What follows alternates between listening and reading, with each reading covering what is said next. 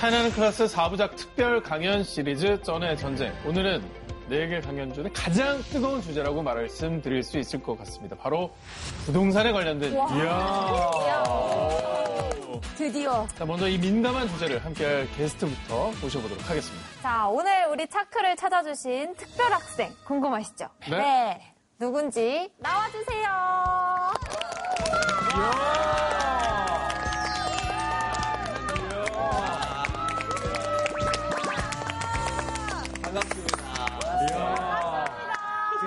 불러주셨네요, 우리 차클. 예, 제가 굉장히 즐겨보는 프로그램인데 인사드리겠습니다. 홍석철입니다.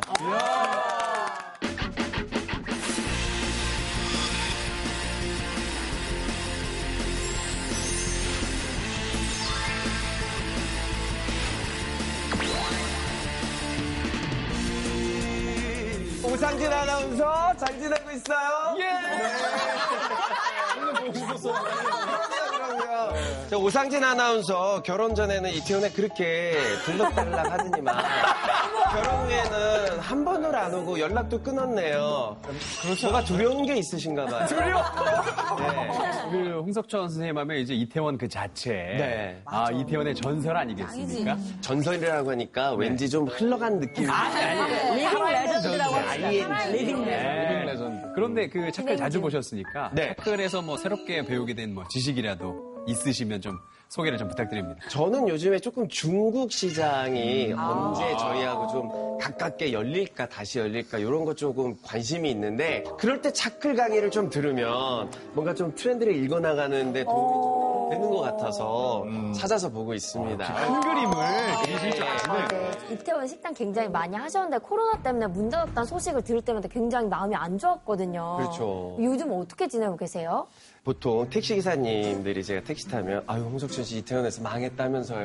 그러는데 사실 망한 건 아니고요. 레스토랑 사업은 좀 접었는데요. 그 전에 준비했던 게 있어요. 그러니까 온라인으로 하는 비즈니스가 뭐가 있을까? 점점 더 그쪽 시장이 커지는 것 같은데 처음 4월에 작년에 시작할 때랑 지금 매출이 한 20배 정도.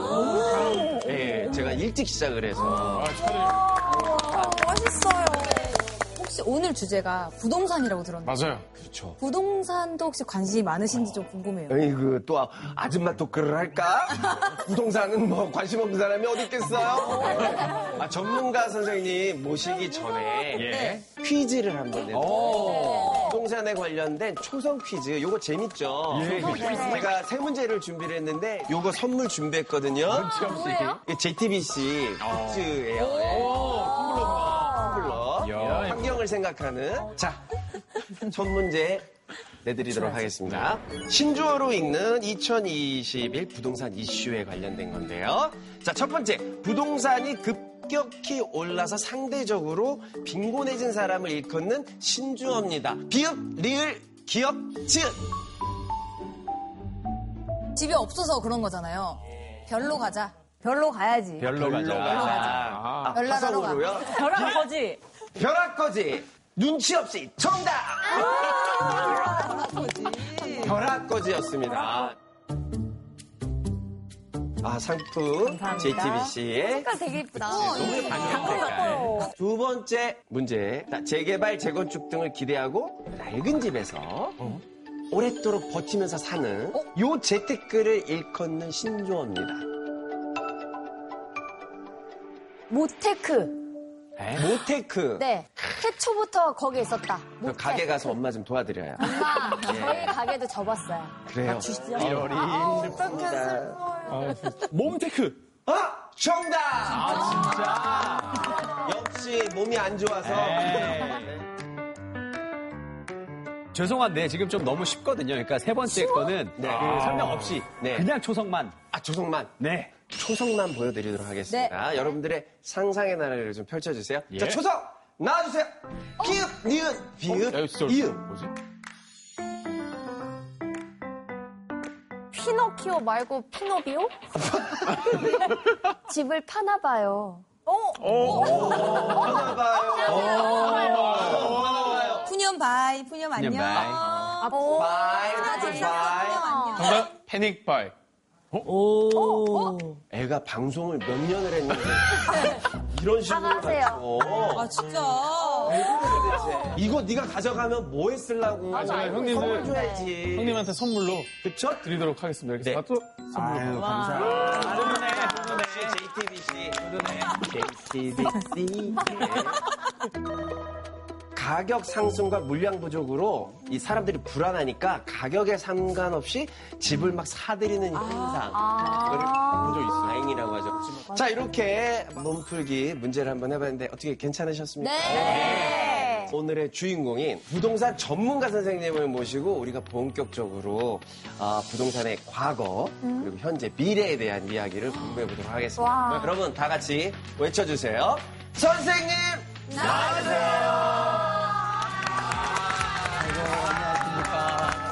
환영해주셔서 감사합니다. 네. 우리 사회의 가장 민감하고도 중요한 이슈, 부동산 문제에 대해서 여러분들과 같이 아, 얘기해 봤으면 좋겠다라는 마음으로 어, 이 자리에 섰습니다.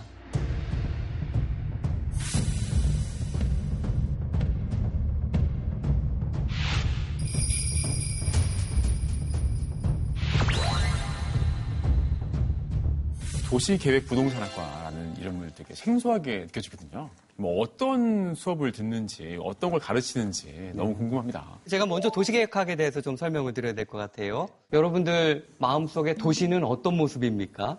도시를 서울. 복잡복잡 뭐 겪을 수 있는 것들 경험할 수 있는 것들이 많은 곳 너무나 정확하게 말씀을 해주셨어요. 우리가 도시라고 한다라면은 사람들이 모여 사는 곳. 네. 을 도시라고 하고요. 자는 곳이 필요하고, 어, 일하는 것이 필요하고, 먹는 곳이 필요하고, 또 이런 것들을 다 연결하는 교통도 필요하고, 공공시설도 필요하고, 이것들을 공간적으로 어떻게 잘 배치할지를 연구하는 학문. 이게 도시계획학입니다. 부동산학은 일단 부동산의 정의는요, 일단 땅을 다루고요. 그 땅 위에 있는 건물들. 을 다룹니다. 땅과 건물들을 어느 정도 공급해야 되는지, 입지는 어떻게 해야 되는지, 세금 정책을 어떻게 해야 되는지, 이제 이런 거에 대해서 연구하는 학문이고요. 부동산 투자론도 배웁니다. 거의 네. 한문으로 있어요? 그래서 어딜 사야 되는 거예요 이런, 아, 이런 질문 좀 많이 받으시지 않으세요? 그렇죠. 뭐 이제 강연 들으신 분들이 이런 말씀하세요. 뭐 교수님 강연 잘 들었습니다. 정말 사회적으로 중요한 문제를 다루고 계시고 감사합니다. 그래서 그래서 어디 사야 될까요? 그럼 언제 사야 될까요? 맞아 맞아 지금 꿀땡인가요? 그런 얘기 많이 듣습니다. 그때마다 제가 그 꼭 요 대답은 드려요. 저희 학과 교수님들 중에서 부동산, 부동산 투자에 성공하신 분들은 한 분도 없습니다. 라고 말씀을 드려요. 너무 너무 많이 알고 계시다 보니까 행동으로 옮기시는 게 조금 좀 그래요. 두 번째 문제는 집값 예측은 그만큼 어렵다라는 거예요. 아. 지금 6개월 이후의 집값을 예측할 수 있는 사람 사실 그렇게 많지는 않고요. 이거는 정말로 다양한 요인들이 다 연결이 되어 있고요. 특히 어려운 것들은 사람들의 심리, 이 수요를 좌우하는 그렇기 때문에 조금 어려운 점이 있다라는 거. 맞아. 오전에 집 내놨다 오후에 집 안 내놓을 수도 있어. 아. 선생님, 근데 사실 우리가 밝은 분위기에서 이렇게 얘기했지만 부동산 문제 때문에 우울한 사람이 너무 많습니다. 어, 맞아요. 아니, 그렇죠. 제 또래 친구들이 뭐 20대 후반? 이런 친구들부터 뭐 영끌 해서라도 당장 집을 사야 된다. 이런 얘기를 많이 하더라고요. 근데 어쩌다가 도대체 이렇게 된 걸까요? 어, 제가 솔직히 말씀드리면은 대한민국 국민들 중에 부동산으로 억울하지 않은 사람 없는 것 같아요. 맞아요. 네. 그러니까 무주택자들이 가장 큰 피해자들이죠. 맞아요. 그 다음에 집이 있는 사람들도 꼭 옆에 더뛴 집이 보여요. 그러니까 우리 집은 이게 좀 덜 뛰는 것 같은데 아, 옆집은. 상대적으로 더 뛰는 거예요. 맞아. 그것 때문에 이제 또 마음이 아파요. 그래서 이렇게 집값이 폭등할 때는 어, 정말 행복한 사람이 없을 수도 있구나 라는 것. 우리가 지금 돌봐야 될 거는 이렇게 주택 가격이 상승할 때 이 원인이 무엇이고 앞으로 우리가 어떻게 해나가야 될 것인가. 부동산 집값 폭등의 과거, 음. 현재, 미래에 대해서 음. 짚어보는 시간을 갖도록 하겠습니다. 오늘의 주제는 바로 이겁니다. 부동산 광풍 흩어져야 한다. 자, 그럼 지금부터 본격적인 강연 시작합니다.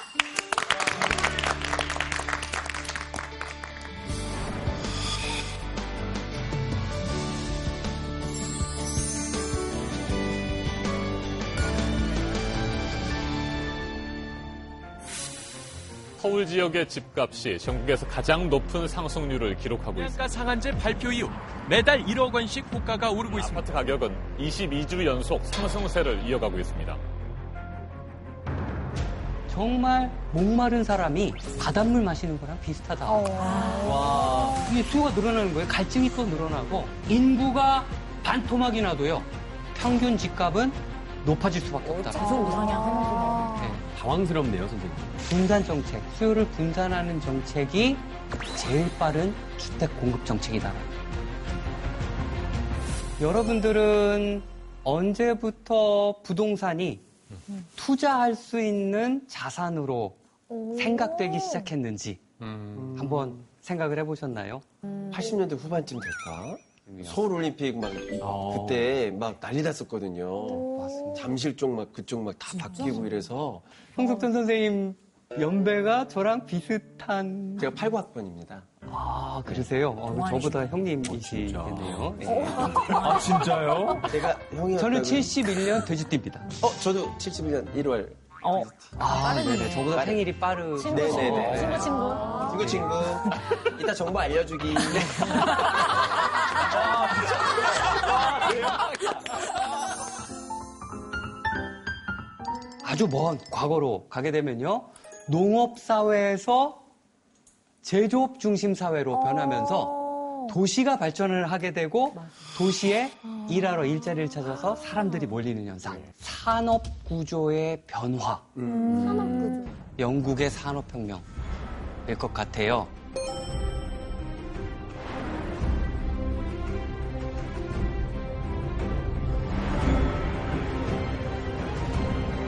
거기에 일할 사람들이 필요하지 않았습니까? 농촌에서 사람들을 흡입하기 시작했던 거예요. 그래서 엄청나게 빠른 속도로 도시 인구가 증가하기 시작을 했습니다. 그래서 한번 집값을 보면요. 이거는 1600년대 초반부터 시작을 하고 있는데요. 산업혁명이 본격화되기 시작한 18세기 정도부터 임대료가 급등하기 시작을 합니다. 수직 상승이네. 그렇죠. 그리고 잠깐 멈칫하지 않습니까? 네. 이때가 런던에서 콜레라가 발생했을 때 병이 돌 때. 굉장히 많은 사람들이 죽었죠. 그렇죠. 그 후에 잠깐 주춤하다가 그 다음에 다시 로켓 상승하기 시작을 합니다. 상대적으로 주택이 부족했던 거예요. 이분들이 슬럼 같은 굉장히 그 환경이 안 좋은 곳에서 머물면서 네, 있었던 거죠.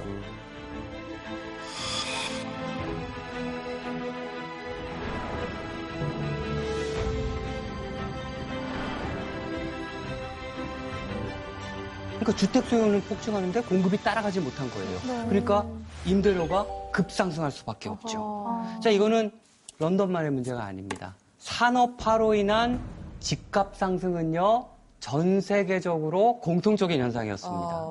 이건 중국의 경우를 나타내고 있습니다.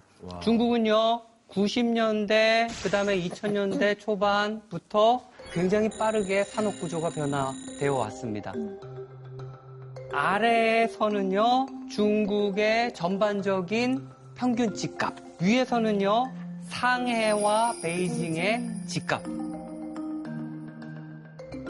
그래서 도시로 사람들이 더 몰리기 시작하니까 그때부터 사람들이 아, 주택으로 돈을 벌 수가 있겠구나.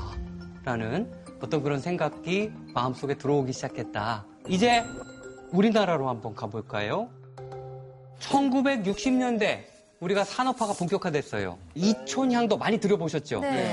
그렇죠. 이촌향도 농촌을 떠나서 도시로 이동하는 네. 인구 1년에 한 몇 명씩 증가를 했을까요? 어, 한 5만? 5만. 10만 명, 20만 명 뭐 이렇게 한 50만 명? 제가 말씀드릴게요. 산업화 과정 속에서 인구가 30만씩 매해 증가했어요. 진짜 많이 증가. 한 해에 30만씩입니다. 그러니까 한 3년 정도 지나면 100만씩 증가한 거예요. 네. 근데 이 인구 증가 추세가 70년대까지 계속 이어졌어요. 어마어마한 거죠. 예전에 60년대 서울은요, 강북을 중심으로 서울이 발전을 했죠.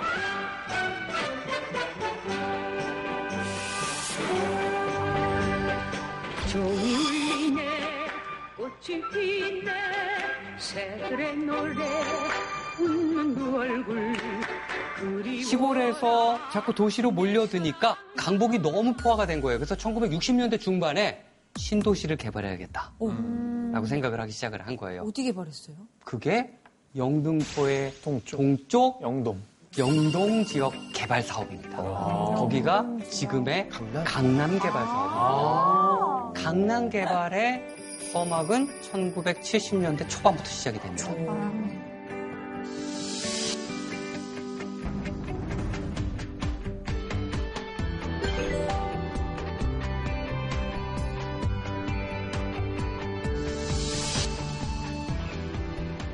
강남을 개발하다 보니까 이 강남에 사람이 안 갈 거다라는 좀 그치. 네, 그쵸. 안 그런 좀. 불안감이 있었던 거예요. 그래서 강남 개발과 동시에 교통망을 확보하는 게 굉장히 중요했어요. 그때 만들어진 게 한남대교입니다. 우와, 신기하다. 한남대교가 1969년도 말 정도에 개통이 됐어요. 오, 신기해.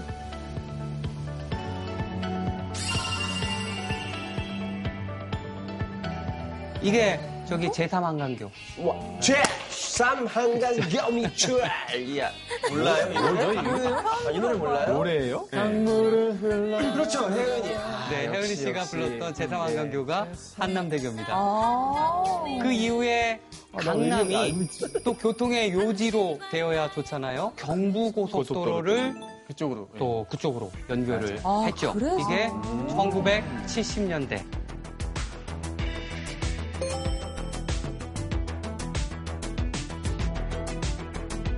그 무엇보다 또 유명 사립고등학교를 맞습니다. 강북에 있던 유명 고등학교들을 어. 강남으로 배치를 했, 었고요 이전을 했던 거죠. 이제 그게 파락군을 형성을 했었고요. 거기 검찰청이라든가 아까 말씀하신 공공기관들도. 고속도로라든가 공공기관도 이전을 하고요. 이 당시 강남 개발을 하는 아, 때 그러니까 땅값이 엄청나게 폭등을 했어요. 처음에 이상? 1960년대 초반에 요 한 평 가격 있잖아요. 네. 강남 한 평 가격이 한 400원 정도였어요. 400원이요? 안 돼! 가치가 우리- 얼마예요? 그때 담배 함각 가격이 50원 정도? 담배 한 보루 사면은 한 평 살 수 있던 거예요? 예. 그래서 제가 가끔 시골에 계시는 저희 부모님한테 아니 엄마 아빠 왜 옛날에 서울에 안 이사했어? 왜 계속 시골에 살았어? 서울에 가서 땅 좀 사놓지 아들 좀 편하게 이 얘기를 저도 모르게 가끔 한 적이 있어요 밥상머리 안에 이 얘기 들으니까 좀 근데 그럴 수도 있어. 400원이었대잖아요. 다 샀어요. 그러니까 400원은 좀 네. 아, 갑자기 명치 아파. 네? 아, 갑자기 저보니까 명치가 아파와요. 저렇게 어린 친구가 명치 아파요.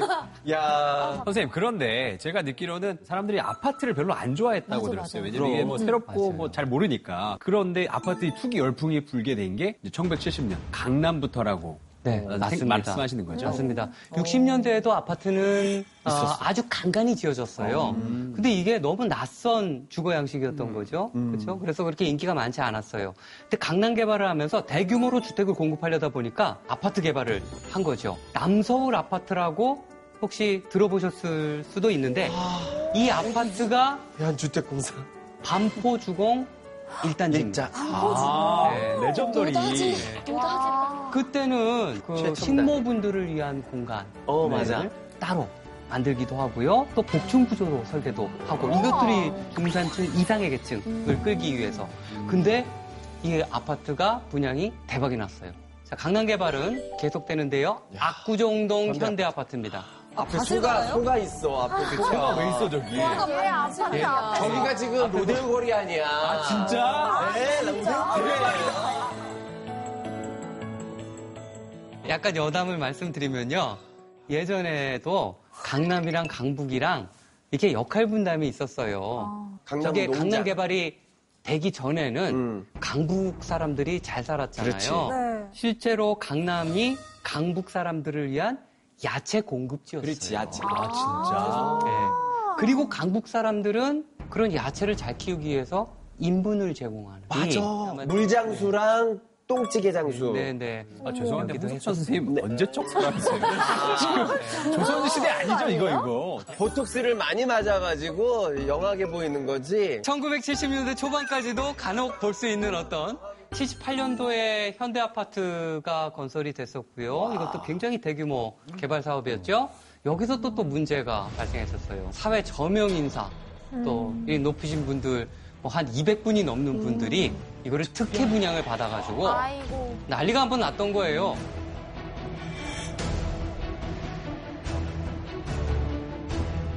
남서울 아파트 대박이 났었어요. 현대 아파트 대규모로 공급했는데 이때도 대박이 났었어요. 네.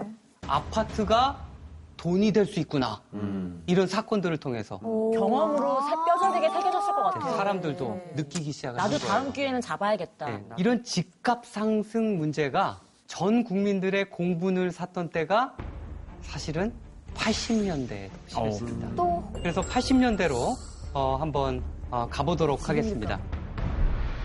86년, 87년, 88년 요 3년 동안 대한민국 경제가 불타던 시기였어요.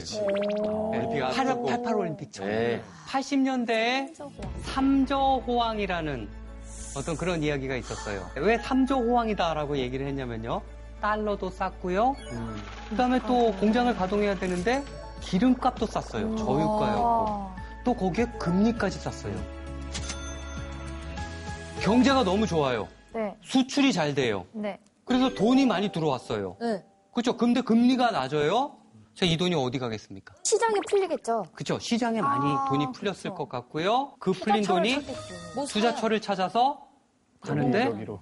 부동산으로 갈 가능성이 아. 커지는 거죠. 이때 삼조 호황 시대를 지나면서 부동산 가격이 빠르게 올라갑니다. 그리고 좋은 주택에 대한 열망도 더 커졌죠. 이게 다 맞물린 거예요. 이때는 정말 주택 가격이 폭발 수준으로 와. 증가를 했고요.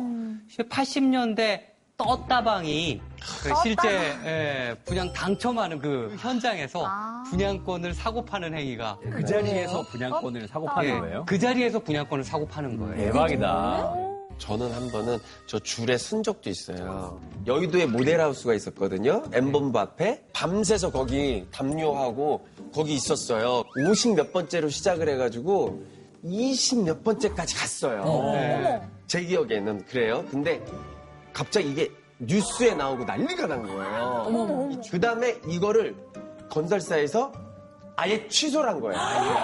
이게 약간 문제가 되니까 취소되니까. 이 종정하게 뭘 멀덤하게. 추첨하겠다 뭐 이걸로 바꿔가지고 제가 이틀 날밤 샌 기억이 있습니다. 이게 저 분양권 받으려고 그 너무 이렇게 생생한 경험을 말씀해 네, 주시니까 예. 어떻게 더 풀어봐요? 쫙. 그냥 그러면 80년대 집값이 어느 정도로 뛰었나요? 80년대 그때 삼조 호황기에 뛴 집값이요.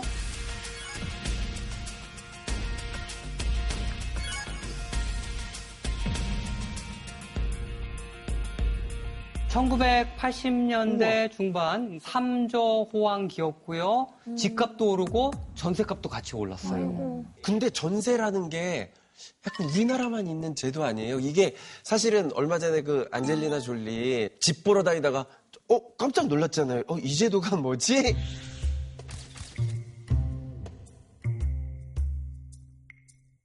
부동산에서는 그냥 큰 목돈을 주면은 들어와 살 수 있다라는 거예요. 그 나중에 계약이 끝나면 이걸 그대로 돌려주겠다. 그렇지. 라고 한 거예요. 근데 이분은 충격을 받은 거예요. 음, 이 시스템이 뭔지. 그러니까. 어, 이런 일이 있을 수 있나?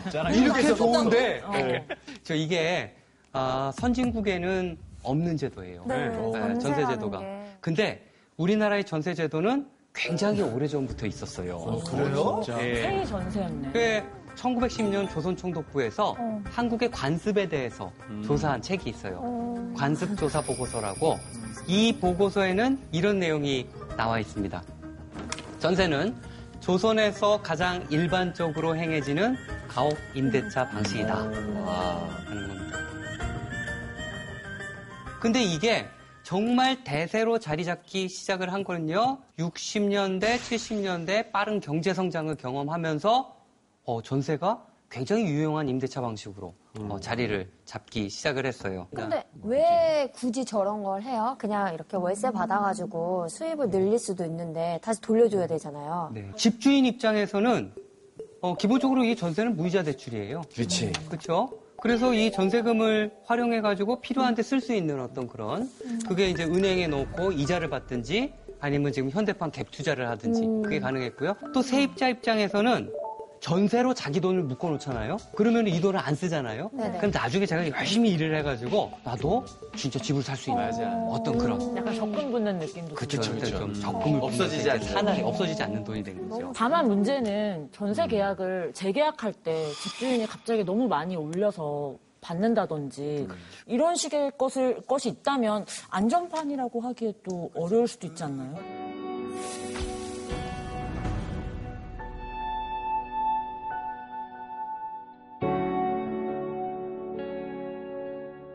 전세값이 너무 빠르게 오르니까 노태우 정부 때 전세 기간을 1년이었는데 2년으로 저때 한 거구나. 네, 저때 했어요. 지금도 한 번. 2년이죠. 네, 지금은 2년. 5년까지 근데 지금 2년 집주인들은 그냥 2년치 거를 다 받고 싶은 거예요. 그것 때문에 서민들이 당시에는 어려워졌다라는 겁니다. 그 이후에는 또 이 2년이 고착화되면서 그래도 서민 주거 안정을 좀 어, 꾀할 수 있는 어떤 그런 정책이 아니, 보도에 나온 것처럼. 자살하는 분들이 생길 정도로 뭔가 문제가 심각했으니까 그러게. 입장에서는 당연히 특단의 조치를 좀 내려야 하지 않았을까요? 네, 맞습니다. 이때 특단의 조치가 나왔던 게요. 주택 200만 호 건설 계획이. 어, 이때 200만 나왔습니다. 원.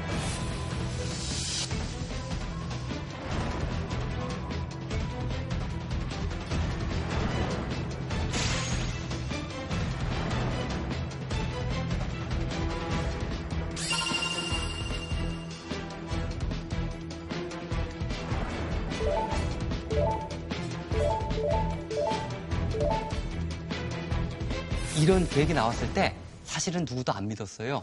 200만 원은요. 700만이 넘는 인구를 위한 계획이었어요. 그때 당시에 우리나라 인구가 4,600만 정도였어요. 어마어마한 스케일이었고요. 이게 가능할까? 그러게. 라는 생각을 한 거죠. 아니, 저때 진짜로 우리가 신도시로 이상한 분들이 정말 많았어요. 정말 많았어. 부천, 산본, 평촌 맞아. 그런 데 네. 건설되고 천당 아래 분당이라는 얘기가 나올 예, 예. 정도로 그런 말이 또. 분당이 사실 또 hot했죠. 예, 핫한 곳이 bubble seven이란 말이 있었잖아요. 네, 거기 bubble seven 안에 정부가 추진하는 주택 200만 호 건설은 작년 말까지 이미 120만 채가 입주함으로써 집값이 안정됐고 주택 보급률은 5% 높아진 74%가 됐습니다. 일기 신도시 정책이 나왔잖아요. 수도권 물량을 90만 호로 책정을 했어요. 예. 그다음 110만 호가 지방 물량이고. 이렇게 공급을 해대니까 아파트 가격이 떨어질 수가 없어. 그렇지. 저 때는 그렇게 되면 떨어지지. 그래서 그때를 계기로 아파트 가격이 하락하기 시작합니다.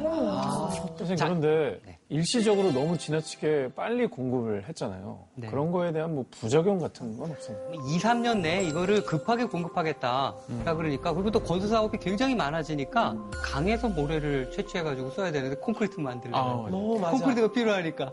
바닷물에 썼다는 그래서 얘기가 이걸 바닷물에를 썼다라는 얘기가 또 돌았어요. 근데 바다 이걸 또 급하게 하다 보니까 염분을 들 빼가지고 아이고. 문제가 되지 않을까라는 그런 우려도 있었어요. 너무 급하게, 너무 빠르게 하다 보니까. 그 다음에 또 하나가 일기 신도시를 지면서 일단은 그냥 아파트만 중심으로 놓은 거예요. 예. 그 거기 일자리가 없으니까 이분들이 또 서울로 또 일하러 와야 되잖아요. 그 교통 체증도 심해지고 교통이 너무 안 좋았어요. 맞아요. 이런 식으로 해갖고 서울의 공간적 바운더리가 점점 점점 커지기 시작한 거죠. 그러면서 점점 좋아지니까 사람들이 수도권으로 더 쏠리기 시작하는.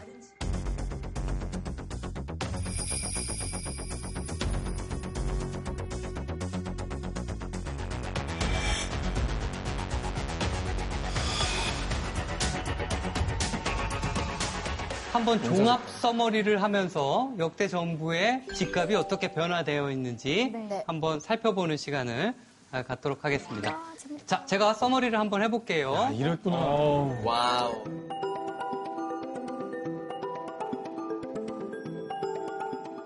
91년도에 일기 신도시 입주가 시작이 됩니다. 자, 물량을 많이 쏟아내고 실제 입주가 시작되니까 반응을 하기 시작합니다. 주택 가격이 내려갔죠? 어, 안정화됐다 진짜. 그렇죠. 안정화됐습니다. 그때 이제 김영삼 정부가 받아서 꾸준하게 주택 공급이 계속적으로 이어졌던 시기예요. 계속 안정적이었습니다. 네. 이 안정적이었던 게 깨졌던 사건이 97년 IMF 때였습니다. 집값이 20% 정도 폭락을 했어요. 아이고. 그렇죠. 그 당시에는. 이제 타임머신을 타고 한번 이 시기로 돌아가 볼게요.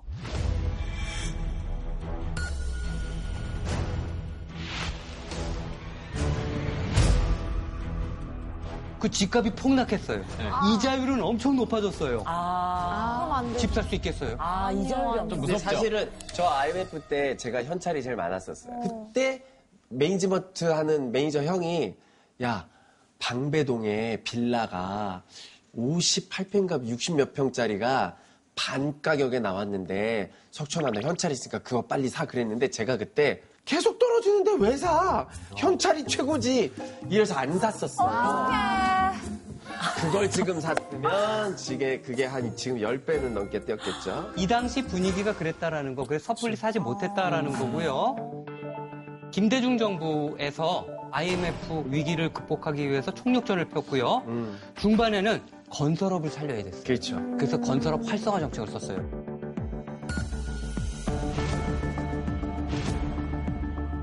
그래서 김대중 정부는 기본적으로 기조가 완화책을 폈다가 억제책으로 바뀌기 시작합니다. 그때 노무현 정부가 이거를 받은 겁니다. 전 세계적으로도 이때가 호황기였습니다. 2000년대 이전과 이후로 전국 아파트 집값이랑 이제 격차가 네, 격차가 분리가 확실히 되네. 음, 그렇죠. 올라가요. 이제 분리가 되죠.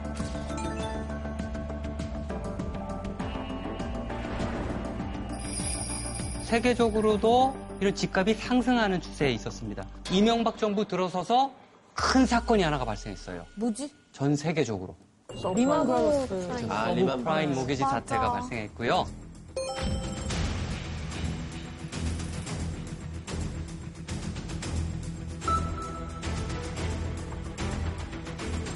subprime이라는 게 이렇게 갚을 능력이 없, 잘 없으신 분들한테도 그 모계지를 이제 판 거잖아요. 네. 이게 부동산에서 발생했기 때문에 전 세계적으로 이제 부동산은 끝났다라는 어떤 그런 인식들이 강했어요. 그때 샀었어요. 그때 샀었으면. 네, 요즘에 그 신조어 중에 이런 게 있어요. 라할살. 라고 할 때 살 걸. 아, 맞아, 그게 맞아. 끝났어! 라고 할 때 살 걸! 아, 그게 혹시 지금일까봐 무서운 거예요. 전문가로서는 어떻게 보세요? 이게 정말로 공교롭게도 억제하면 오르고 완화하면 내려가고 이게 항상 의도와는 너무 반대의 일이 펼쳐지니까 어, 맞아요. 너무나 지금 중요한 말씀을 하셨어요. 이 부동산 경기는요, 기본적으로 변동이 있을 수밖에 없어요. 부동산을 굳이 비유하자면 배추에 가까워요. 배추는 변폭이 가격이 엄청 심해요. 왜냐하면 한 해 풍년이면은 공급이 많아져가지고 그 다음에 폭락을 하고요. 그 다음에는 또 폭등을 하고 이렇게 사이클이 있습니다. 부동산은요, 그게 3, 4년 주기예요. 주기가 그렇기 때문에 한 정부에서 억제를 하게 되면요. 그 다음 정부에서 폭등하는 경향이 있고요. 그렇죠? 한 정부에서 주택을 대량으로 공급하게 되면 그 다음 몇 년 있다가는 이거를 또 책임져야 되는 상황. 이건 하나 염두를 해둬야 될 것 같고요. 이명박 정부 때는 서울 집값 내려갔어요. 그래서 이명박 정부는 경기를 살리기 위해서 보금자리 주택이라고 들어보셨어요? 아, 양재동에 있는 거.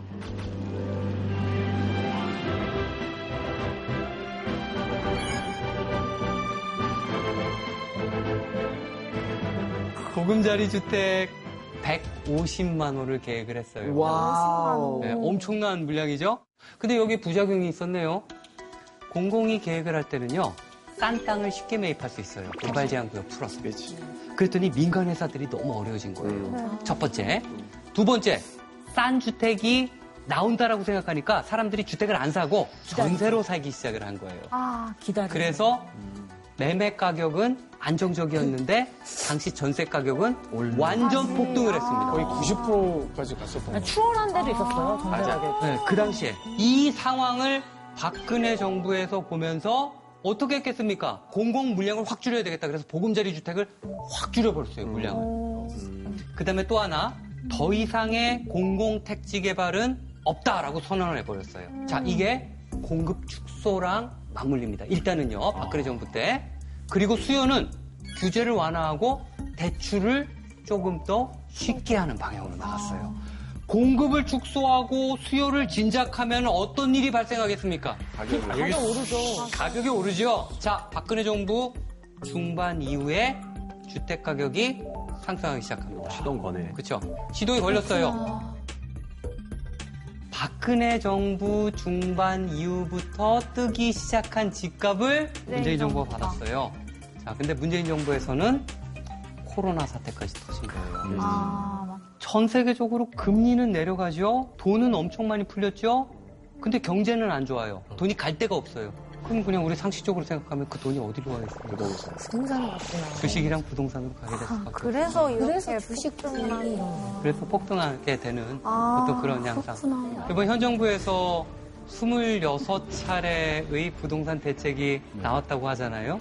여러 정책들이 나왔는데 수도권에 들어가는 계획 공급 물량이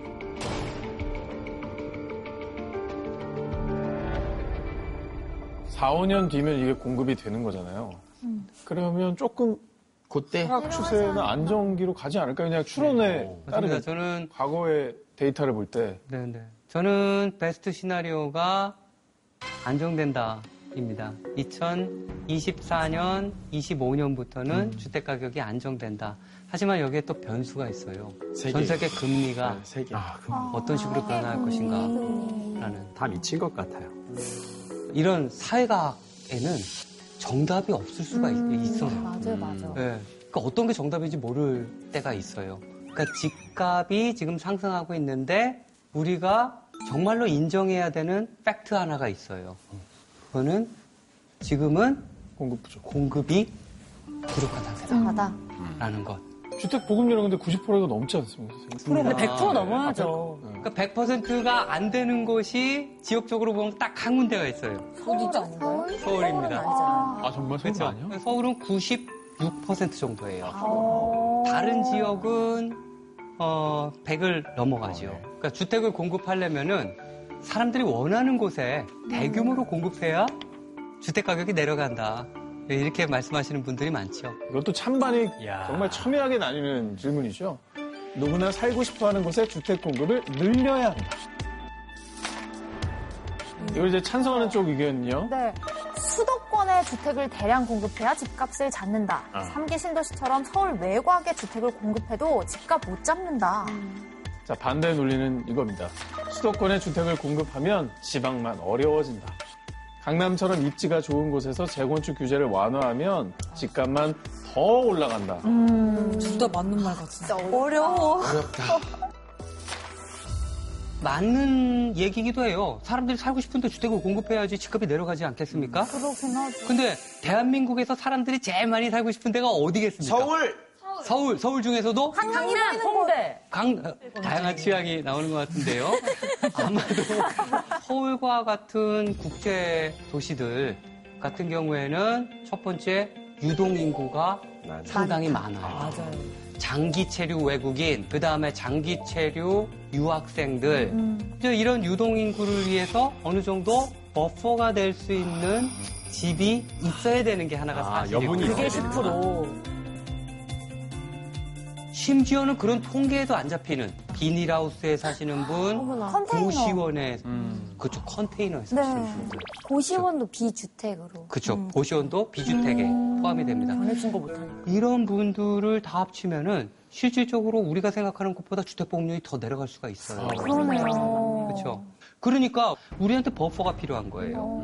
주택이 필요하다는 것은 그게 일자리랑 굉장히 긴밀한 관계가 있어요. 서울시 전체 일자리 수가 455만 개입니다. 오, 455만이래요? 인구는 더 많은데. 그 중에서 강남 3구는 140만 개가 집중되어 있습니다. 30%가 거기에 쏠려 있어요. 강남 집값이 비쌀 수밖에 없는 이유가 여기 있지 않겠어요? 상대적으로 일자리에 비해서 주택수가 부족하잖아요. 네. 그래서 한번 계산을 해봤어요. 서울시 전체 그 일자리 수가 있고 그 일자리 수 대비 주택 수가 어느 정도인지 그 비율을 그대로 강남에 적용을 했을 때 80만 호가 필요해요. 80만 원. 근데 지금 강남 상구에 있는 주택은 45만 호입니다. 거의 절반밖에 어, 없네. 그렇게 많은데도 45만 원밖에 안 돼요? 그렇죠. 그럼 그 숫자를 맞춰주면 그렇죠. 좀 안정될 수 있다는 얘기인가? 그러니까 그 숫자를 이제 맞추려고 한번 노력을 해봅시다. 네. 35만 호가 강남 3구에 공급이 돼야 돼요. 예. 그래서 강남에 35만 호를 공급을 했어요. 강남 집값 어떻게 될까요?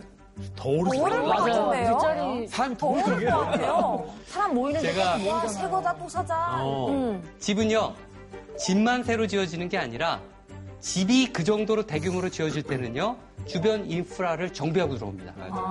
도로라든가 상업시설이라든가 문화체육시설이라든가 그러면 그 지역은 더 살기. 정말 살기 좋은 지역이 되는 거예요. 밀도가 높아도. 아, 그렇죠. 단기적으로는 집값을 잡을 수 있어요. 장기적으로는요, 집값을 잡기가 힘들다. 어려워요. 정말 목마른 사람이 바닷물 마시는 거랑 비슷하다. 어. 와, 라는 생각. 독약인데? 이게 수요가 늘어나는 거예요. 갈증이 또 늘어나고, 그거를 또 마셔야 되는 상황이 되는 거죠.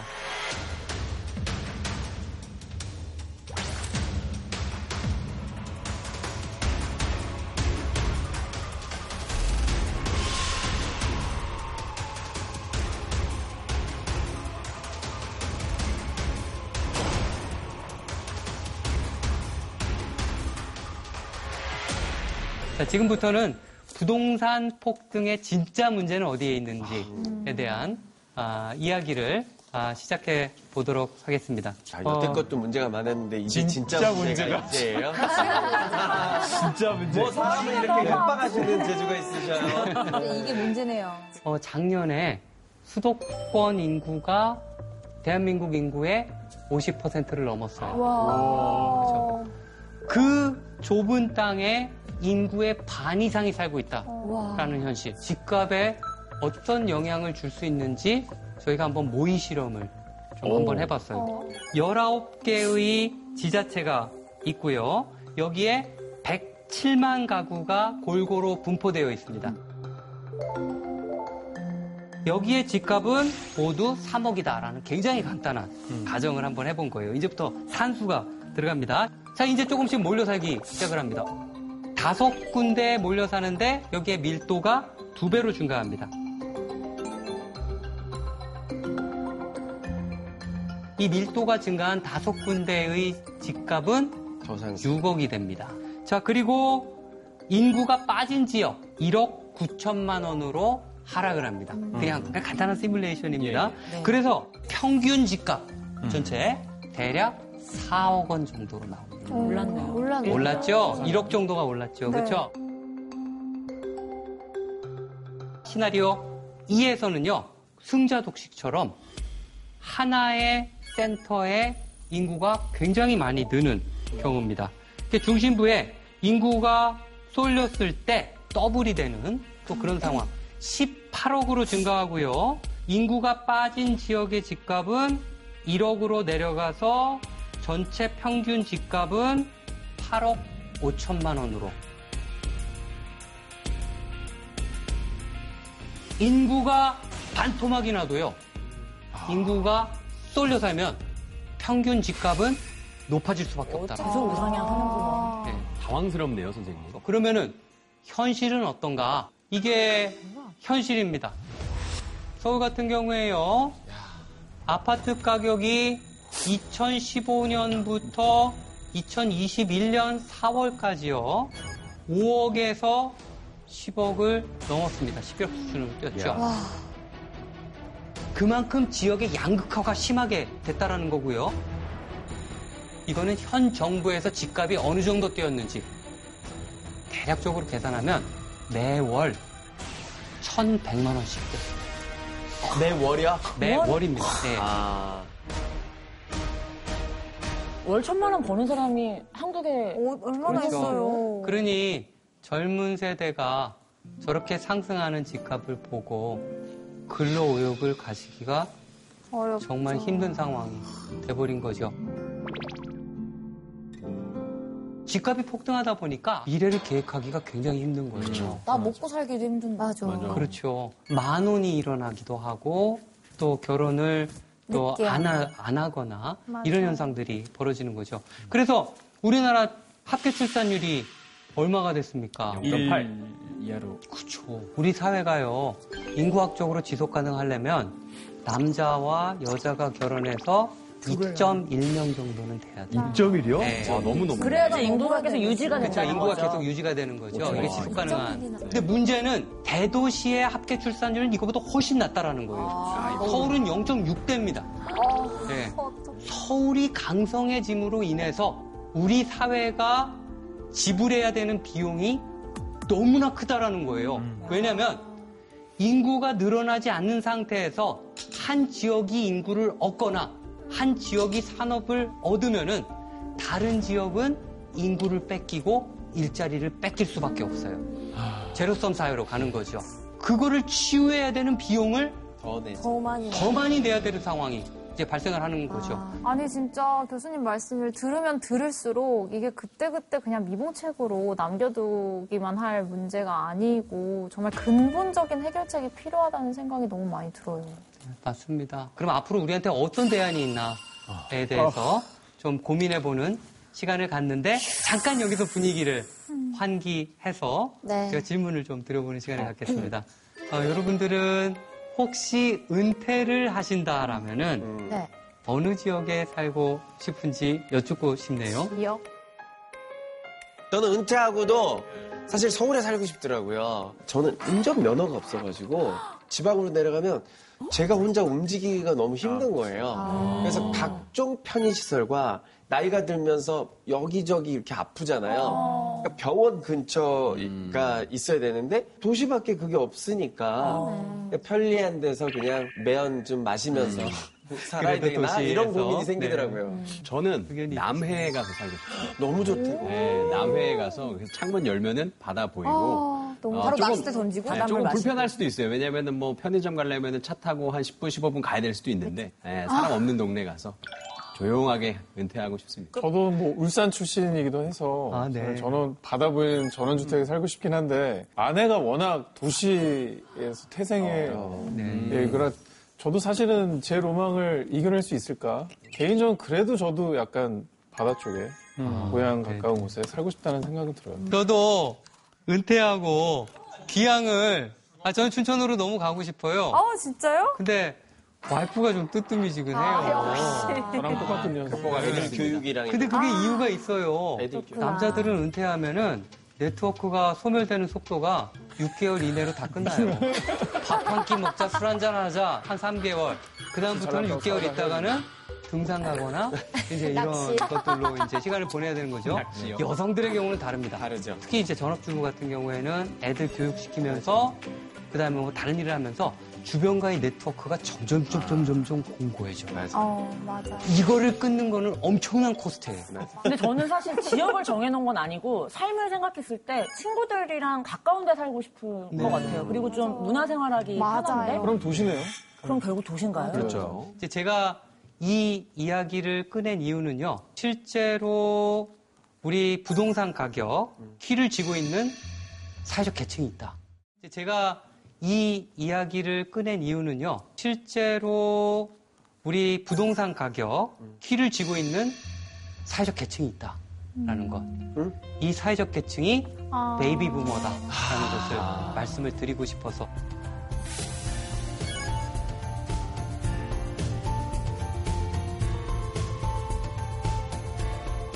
우리가 55년생부터 63년생까지 9년간의 기간 동안 1차.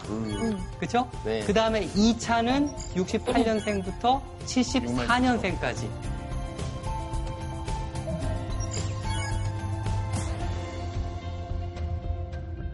우리나라 전체 인구의 3분의 1 정도를 차지하는 거대 인구 덩어리입니다. 이 붐이었네요. baby boomer 세대가요. 이 baby boomer 세대의 아파트 소유 현황을 보면 수도권 60대 이상 아파트 소유자의 비율 상승하고 있죠. 네. 오른쪽은 서울시입니다. 서울시의 상승 속도는 더 가파릅니다. 가파라요. 예전 예측에선 이랬어요. baby boomer 세대가 은퇴를 하면서 주택을 다운사이징 하거나 주택을 팔고 생활비를 보충하면서 어떻게 잘 생활할 것이다. 이게 대세였어요. 이 현상이 나타나는 이유를 잠깐 설명을 드릴게요. 어, baby boomer 세대한테 은퇴하고 부부 기준으로 얼마 정도면 적정 생활비입니까? 라고 물어봤어요. 얼마 정도 될 것 같습니까? 부부 기준으로. 한 300? 월 300. 2, 300 사이 정도지 않을까? 생활비만. 한 250 정도? 네네. 어, 비싼 수치가 나왔어요. 240만 원 정도. 240. 음. 240. 네. 240만 원 정도를 얘기했는데 이 액수가 너무나 커요. 은퇴하는 사람들한테. 맞아요. 그래서 맞아. 다른 질문을 하나 더 더합니다. 조금 아껴 아껴 쓰면은 어디까지 최소 생활비라고 합니다. 어디까지 쓸 수 있겠습니까? 라고 물어봤더니 40? 176만 원이었습니다. 어. 이 최소 생활비랑 적정 생활비를 맞출 수 있는 상중 하 그룹으로 나눴는데도 없다라는 거예요. 굉장히 힘들다라는 거예요. 그럼 대한민국 현재 베이비 부모 그 세대들은 노후 준비가 안 되신 거네요. 그렇죠. 지금 60대 이상의 나이 드신 분들은 셀프 복지를 위해서 최선을 다하고 계시는 거예요. 어, 나머지 그 그렇죠. 최소생활비를 계속 일하시고. 아, 그래서 지금 그렇죠. 신금은 없으시지만 무주택자들은 어떻게라도 주택을 구매해야 되는 상황이고요. 한 채만 있으신 분들은 다른 한 채를 더 모아서 월세라도. 그쵸, 월세라도 받아가지고 와. 이게 생각보다 오래 사시는 거예요. 아, 그렇지. 네. 100세 시대라는 게. 100세 시대라는 게 이게 그냥 농담이 아니에요. 이거는 저희가 10년 전에는 예측하지 못했던 상황이에요. 아, 자식 세대와 부모 세대가 또 다른 이유로 맞아. 서울 아파트를 놓고 경쟁을 하고 있었네요. 그렇죠. 그래서 저는 어, 이런 baby boomer 세대, 우리 인구의 진짜 3분의 1을 차지하고 있는 1, 2차 baby boomer 세대가 고향으로 내려간다든지 아니면 수도권을 떠나서 뭔가 제2의 인생, 인생 이모작을 계획할 수 있는 어떤 그런 어, 노력을 한다라면은 큰 효과가 있지 아, 않을까. 정책적으로 말씀하시는 거죠, 정책적으로 지금? 분산 정책, 수요를 분산하는 정책이 제일 빠른 주택 공급 정책이다라는. 아, 3, 4년, 5년 걸리는 시간 말고. 그렇죠. 이렇게. 그러면 어떤 분들은 또 이렇게 질문하실 수 있어요. 베이비 부모 세대가 이렇게 부동산에 집착을 했는데 집을 팔겠냐? 안 파셔도 됩니다.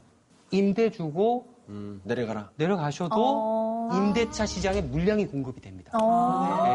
네. 이게 굉장히 중요한 의미가 있어요. 임대를 생각 안 했네. 20%만 네네. 다른 쪽으로 빠진다 그래도 이거는 엄청난 양이에요. 근데 사실 그분들도 각자의 취향이라는 게 있을 텐데 귀향 안 하시고 싶은 분들도 많이 있을 수 있잖아요. 인센티브를 줘야지 되는 거 아니에요? 맞아요. 이분들이 이제 망설이는 거예요. 예전에 본인이 기억했던 지방이 아니에요. 그러니까 완전히 달라진 모습으로 변하기도 했고요. 어. 어떨 땐 너무나 쇠퇴가 크게 어, 돼가지고. 맞아, 맞아. 뭐할게 없고. 아까 최소 생활비 보여드렸잖아요. 네. 돈이 좀 부족해요. 어느 정도 보충할 수 있는 공간. 음. 소일거리를 할 수 있는 공간. 일거리. 일을 하면서 자기를 확인할 수 있는 공간. 처음에 마련하는 거 중요하고요. 그 다음에 의료시설. 의료시설인데 그 의료시설이 뭐 응급 의료시설 이런 거 아니에요. 아, 주기적으로 이렇게 좀 모니터링을 하고 그 병원에 로그가 쌓일 수 있고 계속적으로 또 지역에서 의료 시스템이 돌봐주고 이런 것들이 필요하고요. 세 번째는 같이 친구를 만들어서 놀 수 있는 공간, 문화, 여가라든가 이런 것들을 지역에 잘 구축해 준다라면은 지방으로 내려가는 시는 분들의 망설임이 줄지 않을까라는 어떤 그런 생각을 해보고 있고요. 그래서 저는 이 대안적 방법으로 기본적으로 지방에서도 수도권에 대응할 만한 대도시권을 키워서 인구 유출이 더 이상 일어나지 않도록 인구댐을 제대로 구축을 하, 는 것 중요하다라는 겁니다. 그러면 이 수도권과 같은 대도시권을 어떻게 만드느냐? 근데 최근에 움직임이 있습니다. 대구 경북 통합론이 부울경 메가시티 논의, 광주 전남 통합 논의.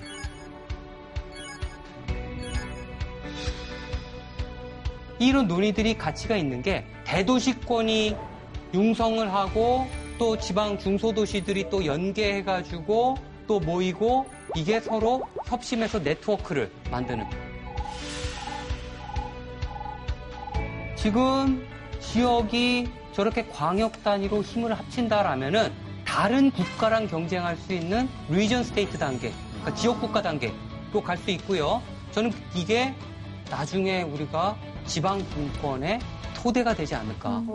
근데 지금까지 제가 느끼기에는 지방에 있는 어떤 컨텐츠를 만들기 위해서 너무 똑같은 것들이 복합적으로 만들어지는 경우가 너무 많아서. 아, 맞아요. 네, 매력 예를 들어서 뭐 한 3년, 4년 전부터 유행이었던 게 출렁다리. 어, 예를 그 출렁다리라는 거를 한 다섯, 여섯 군데만 전국에 있었으면 야, 거기 한번 가자. 그렇죠. 한번 출렁이고 가자. 이럴 텐데 서로 이게 경쟁적으로 막 하니까 여기도 출렁, 저기도 출렁, 출렁. 제일 긴 출렁다리가 만들어졌어. 그럼 또 거기 또 막 경쟁이 되니까. 그러면 그 전 출렁은 또 뚝 떨어지고 이게 뭐 하는 짓인지 모르겠는 거예요. 근데 어쨌든 서울과 같은 도시들이 좀 생겨난다면 젊은 층들이 지방으로 내려갈 확률도 훨씬 높아지는 거잖아요. 네, 인프라만 맞습니다. 잘 구성되어 있다면. 맞습니다. 최근에 그 도시계획 트렌드가요. 이런 거예요. 융복합 공간 만들기. 최근에 그 도시계획 트렌드가요.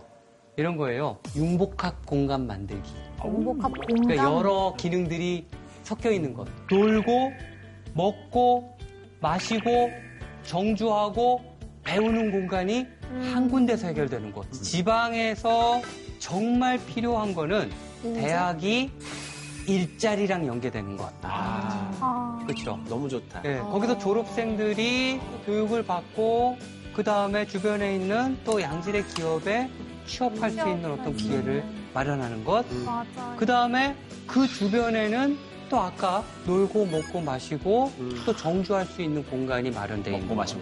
아. 이런 노력들은 지금 세계적인 도시 개발 트렌드입니다. 외국에서는 이걸 좀 잘 해결한 사례가 있나요? 어, 맞아. 예를 들어서 이런 게 있어요. 노스캐롤라이나의 그 Research Triangle Park이라 그래가지고요.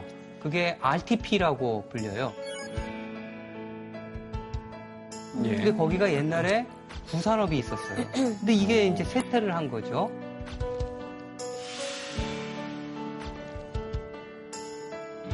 이걸 보다 보니까 이게 점점 점점 기울어져 가고 있는 거예요.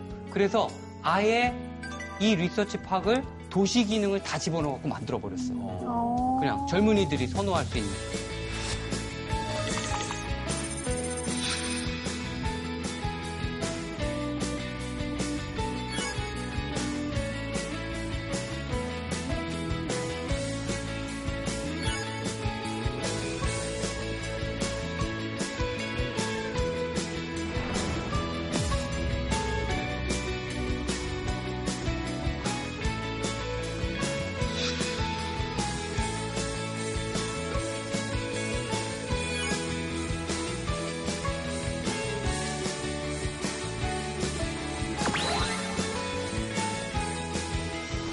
저는 그렇게 생각합니다. 뭐 포스텍이라든가 뭐 유니스트라든가 뭐 이제 이 등등의 이제 이런 명문 대학도 좋고요.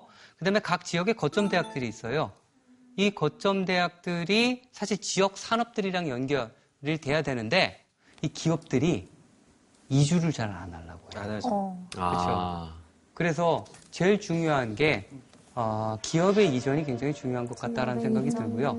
기업 이전을 위해서 정부가 이전 시에 아, 좀 파격적인 인센티브를 주는 것 이게 되게 중요하고요. 그러면서 저희가 대학과의 연계를 깨하고 또 과도기적으로는 졸업생들이 그 좋은 일자리에 취직할 수 있는 어떤 그런 어, 토대를 만드는 것. 그렇게 되면 좀 대학도 성장하고 또 기업도 생장할 수 있는 어떤 그런 토대가 될 수 있지 않을까. 그 지역도. 대학을 옮긴다든가 아니면 큰 기업을 옮기는 게 너무 힘들고 너무 거대한 프로젝트라고 하면 효과가 빠르고 가벼운 것을 좀 try를 해보는 게 좋은 아이디어 같은데 그 중에 하나가 이제 예술가들이라고 생각을 하거든요. 네, 네, 네. 그 공간을 뭐 지자체나 나라에서 어 이건 예술가들한테 니들 맘껏 해 지원 다 해줄게 하면 훨씬 더 이게 뭔가가 이루어지지 않을까? 그럼 거기에 F&B가 계속 있고 뭐 이러면 또 다른 어떤 뭐 이태원, 익선동, 뭐 연남동 이런 문화가 어, 맞아요. 되지 않을까라는 생각을 좀 해보는데 제가 그거에 대해서 하나만 좀 말씀을 드릴게요. 서울은 강대한 공간입니다. 그렇죠? 그리고 지역의 그런 대도시권을 서울보다는 조그만 스케일로 만들었어요. 그리고 여기에 교통이 연결됩니다. 네. 그럼 인구가 어떻게 될까요? 여기서 빨리 또 서울로 가요? 빨대로. 아. 그게 빨대 효과라고 얘기를 해요. 근데 이렇게 빨대 효과가 강하게 안 일어나는 조건이 있습니다. 문화예술. 문화예술입니다. 문화예술. 그래서 예전에 광주에 KTX가 연결됐을 때 네. 사람들이 걱정을 되게 많이 했어요. 어, 그 KTX가 그렇게 연결이 되면은 음, 거- 이거 다 빨려 들어가겠다. 라고. 그래서 이제 이걸 갖다 빅데이터 분석을 해본 거예요. 크레딧 카드 사용 내역을. 어디서 사용했는지 다 나오잖아요. 광주 사람들은 서울을 당일치기 가는 곳으로 생각을 합니다. 먹고 오는 거예요. 그냥 먹고 오는 거예요. 서울 사람들은 아직까지 광주가 매력 있는 곳이라고 생각을 합니다. 똑같은 거리인데 1박 2일로 아니면 2박 3일로 머물면서 뭔가 경험을 하는 거죠. 그러니까 서울의 DNA를 그대로 베껴가지고 그대로 뭔가 해보겠다. 그래야 우리 분이 이렇게 우리 그 상대적 박탈감이 풀리겠다. 이거는 한계가 있어요. 그렇죠. 그 지역에 맞는 그 다음에 그 지역민들에 의한 어떤 그런 문화예술의 육성 이거는 그 지역이 지속 가능하기 위해서 너무나 중요한 조건이다. 이게 뭐 단순히 돈, 자본, 뭐 부동산, 공급, 수요 이걸 바라보는 게 아니라 진짜 인간의 근원적인 어떤 니즈와 욕망과 욕구와 또 우리의 어떤 심리적인 것들 그런 차원에서 접근하는 게 너무 중요한 것 같아요. 맞습니다. 음. 네. 그럼 선생님부터 일단 한번 예, 네, 솔선수범. 솔선수범으로 춘천으로. 내려가시죠. 강연에 가서 맞아. 우측. 저는 비하하실 생각 없이 따로 갈게요. 제가 오늘 강연의 핵심 내용은 부동산 문제, 부동산 대책으로 풀 수 없을 수 있다라는 생각이 듭니다. 똘똘한 지역을 살리는 것, 결과적으로 인구를 분산시키고 부동산 가격을 잡는 가장 빠른 지름길이 아닐까 생각합니다. 지역에 live, 거주하고 work, 일하고 play, 놀고 교육받는 공간, 이렇게 융복합된 공간을 제대로 밀도 있게 구축하는 것. 이게 지역을 살리고 우리나라를 살리는 아, 지름길이 아닐까. 이 말씀을 드리면서 강연 마치도록 하겠습니다. 감사합니다. 이 시기에 꼭 필요한 강연.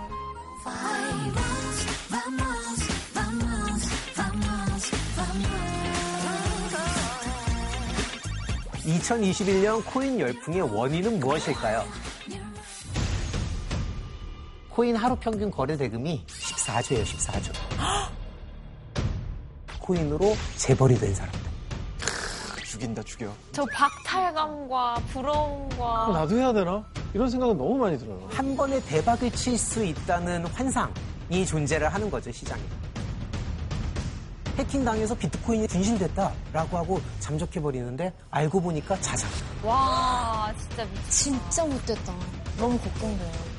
도대체 이게 이 미래가 어떻게 가는 건지. 코인이라는 게 도대체 뭐길래 이렇게 많은 사람들이 관심을 갖고 투자를 하고 있는지 그걸 이제부터 얘기를 해보려고 합니다. 오늘 정말 그동안 이제 밴으로도 지내다가 이렇게 직접 또 나와서 음. 저희와 함께 강연을 들으셨는데요. 홍석철 씨 어떠셨는지. 저도 이렇게 고민하고 생생, 생각했던 거를 이렇게 이야기할 수 있는 시간이 저한테 굉장히 큰 공부였던 것 같고요. 네. 오랫동안 이렇게 차이나는 클래스 했던 학생들보다 저는 약간 반 단계 좀 위에 있구나라는 거를 삶의 지혜. 아, 네, 인정. 그래서 다음에는 제가 예, 반장 역할을 제대로 한번 해봐야겠습니다. 다시 한번 초대해 주시기 바랍니다. 네. 이 시기에 꼭 필요한 강연 해주신 우리 마강래 교수님께 다시 한번 진심으로 감사드립니다. 반갑습니다. 고맙습니다. 고맙습니다. JTBC 포텐 즐거움이 터진다.